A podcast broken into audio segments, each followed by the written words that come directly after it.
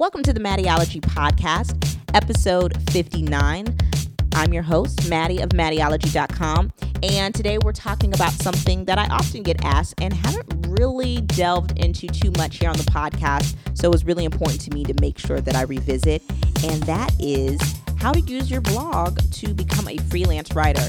I freelanced in the first three and a half years of my blogging career, and honestly, there was no way I probably would have reached that level had I not had a blog. It was incredibly helpful. So, I want to break down three tips on how you can make that happen for you as well.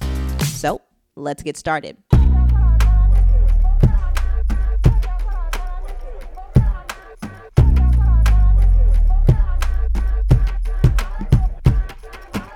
So now that I think about it, I actually have freelance up until like the top of this year. I've actually freelanced for a while. Um, I've gotten to have a couple of editor positions for online co- online publications, but mainly I have written style and beauty specifically for anybody I have freelanced for.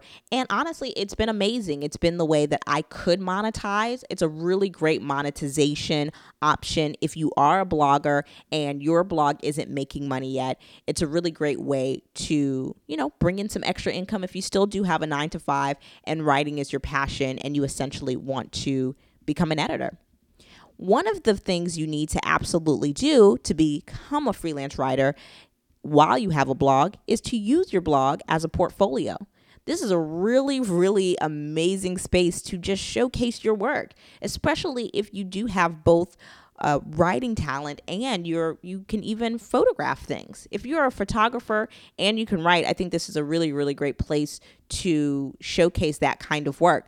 I think it's also great too because even if you don't have photography skills, a blog sometimes forces you to learn those types of things. So it also shows this editor or this publication that you do want to write for that, hey, you have the flexibility of creating not only as a writer, but you can edit, you can photograph, you can, you know, make sure that your words are spelled correctly. Little things like that go a long way. But I think that showcasing a body of work on your blog is really, really a great way to introduce yourself to a publication. So don't take that lightly. It's like a running portfolio. You don't have to necessarily print something out and buy a huge book like you, you do in art school or anything like that. But instead, you can point somebody to a URL and say, hey, you know, check out my blog. I think you'll see some really great pieces. Or maybe even point people to uh, specific pieces of work on your blog.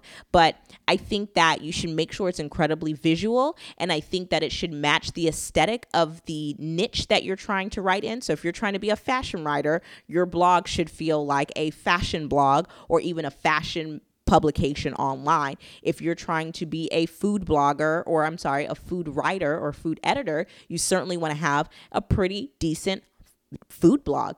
Amazing food photography, some great recipes on there, and some great write ups on, you know, things that are in season, new restaurants you've tried, or new food trends. These are all things that you need to take in consideration and make very much so visual and you know ready to be consumed when you send an editor or you know somebody from a publication that you want to work with to your blog. Secondly, you definitely want to treat a post like a pitch. So I would definitely write if I was a food writer, I would certainly write you know, something about kale or whatever. Just pick something. For right now, we're going to pick kale. So I would write something up about kale. And then if there was like a new kale based, like smoothie place in, you know, Atlanta, because it's here where I live, I would pitch a food story to Atlanta Magazine and say, hey, I'd love to do a write up for Atlanta Magazine and point them to the kale story that you wrote on your food blog and really use that as a, you know, of course, your email would technically be the traditional pitch.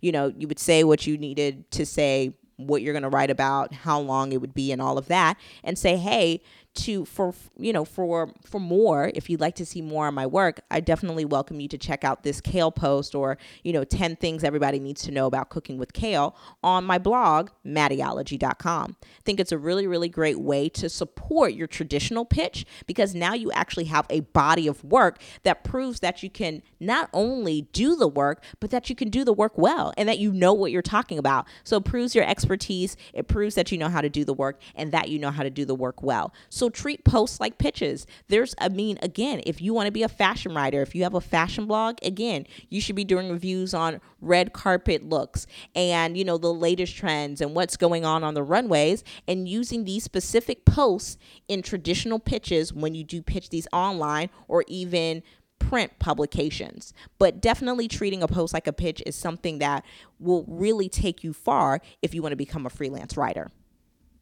Last but certainly not least, use your About Me page as a resume. This is certainly a really great place to tell your story briefly, but then also list out who you've worked for and talk briefly about those experiences. So almost think of your About Me page as a really impromptu elevator pitch kind of interview, right? So you talk about your experience, you know, where you've worked, what it was like, and what you've learned from that and what, you know, your strengths. You know, I would also in the About Me page not only list out where you work, but maybe even link to certain bodies of work that you have done for the people that you have worked for or the publications that you've written for. This goes a long way because then they don't have to wonder about your work experience. They don't have to wonder about the work you do because you've pretty much clearly listed it out here in your About Me page. Essentially, you want the blog to work for you and position you to get the the pretty much the gig that you want with the publication that you want to write for. That's the whole point, right?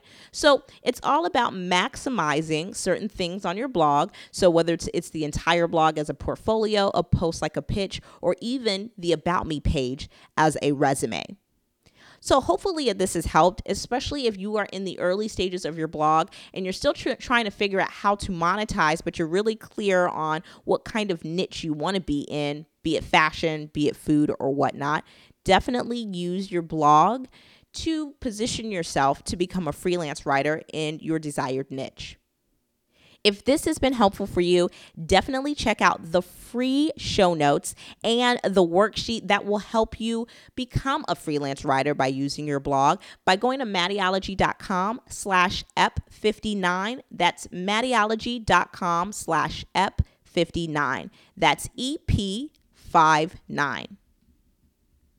Also, would love for you guys to follow me on social. I'm everywhere. Pinterest. I love Pinterest. It's amazing. I'm even on Snapchat. I snap the baby a lot. Forgive me. I'm on YouTube, Twitter, Instagram, Facebook, and Periscope as well. You can follow me at all of those places at Mattieologie.